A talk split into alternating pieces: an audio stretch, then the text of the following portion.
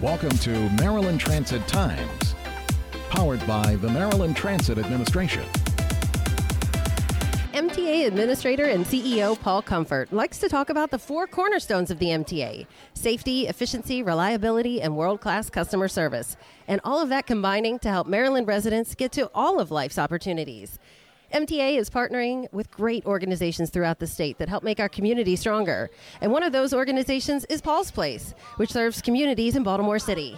Joining me today is Kathleen Elliott, the Director of Development and Communications for Paul's Place. For those not familiar with Paul's Place, how long has the organization been around and who does it serve?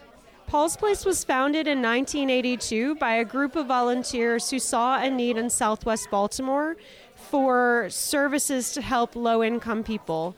They started with the soup kitchen, and Paul's Place has grown since then to include more than 25 programs to provide the resources and tools for people to get education, get good jobs, and move toward self sufficiency. We provide emergency financial assistance and help with people securing IDs and other things that they need including vouchers for transportation on MTA buses. And transportation, as you all know, is really essential for pretty much all aspects of a sustainable life. What led to the decision to partner with the MTA?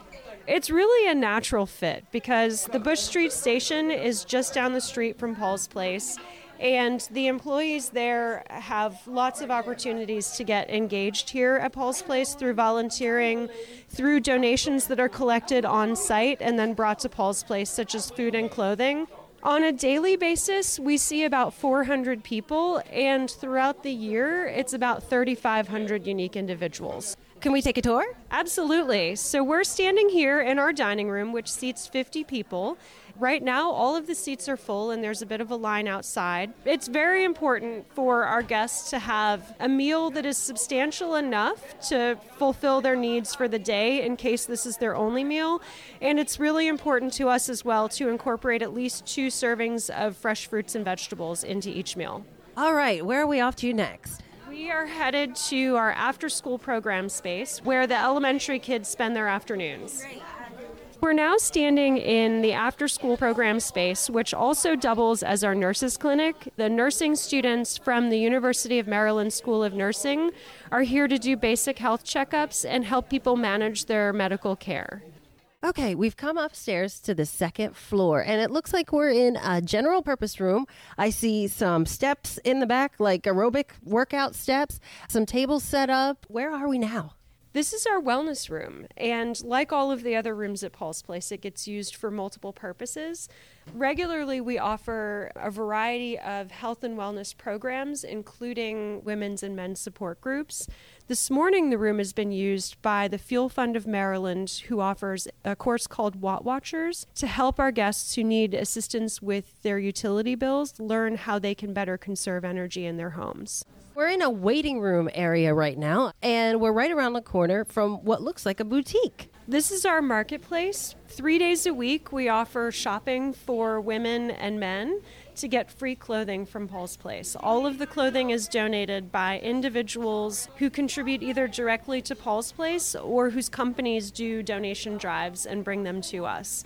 So in our marketplace, we're able to help about 100 people each week how could people who would be interested in donating to the clothing marketplace be able to get goods to you?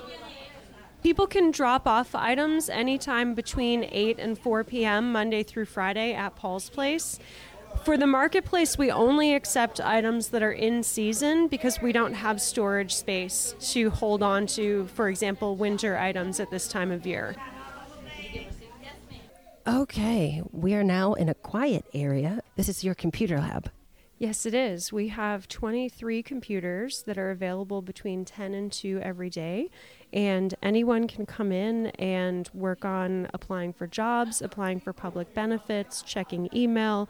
And during the afternoons, it's nowhere near as quiet as this when the kids come in to do their homework. So we're standing outside Paul's place now, and across the street, it looks like you've done some work there too. In 2005, we started partnering with Habitat for Humanity, and we've now purchased many of the homes on the block that were vacant. And they were renovated by Habitat for Humanity of the Chesapeake And we now have homeowners in those homes instead of vacant houses. It sounds like you have a lot going on that services a lot of different people, a lot of different ways here at Paul's Place. We do. With all the activities going on here, how many volunteers does it take to make this all work? At least 4,000 volunteers a year. If you're interested in learning more, you can go to www.paulsplaceoutreach.org. We're also on Facebook, Twitter, and LinkedIn. How can MTA riders reach Paul's Place, whether it's for assistance or to volunteer? MTA riders can get here on the number 36 bus. Well, thank you so much for joining us today. You're welcome. Thank you for coming. I'm Joanna Campbell for Maryland Transit Times.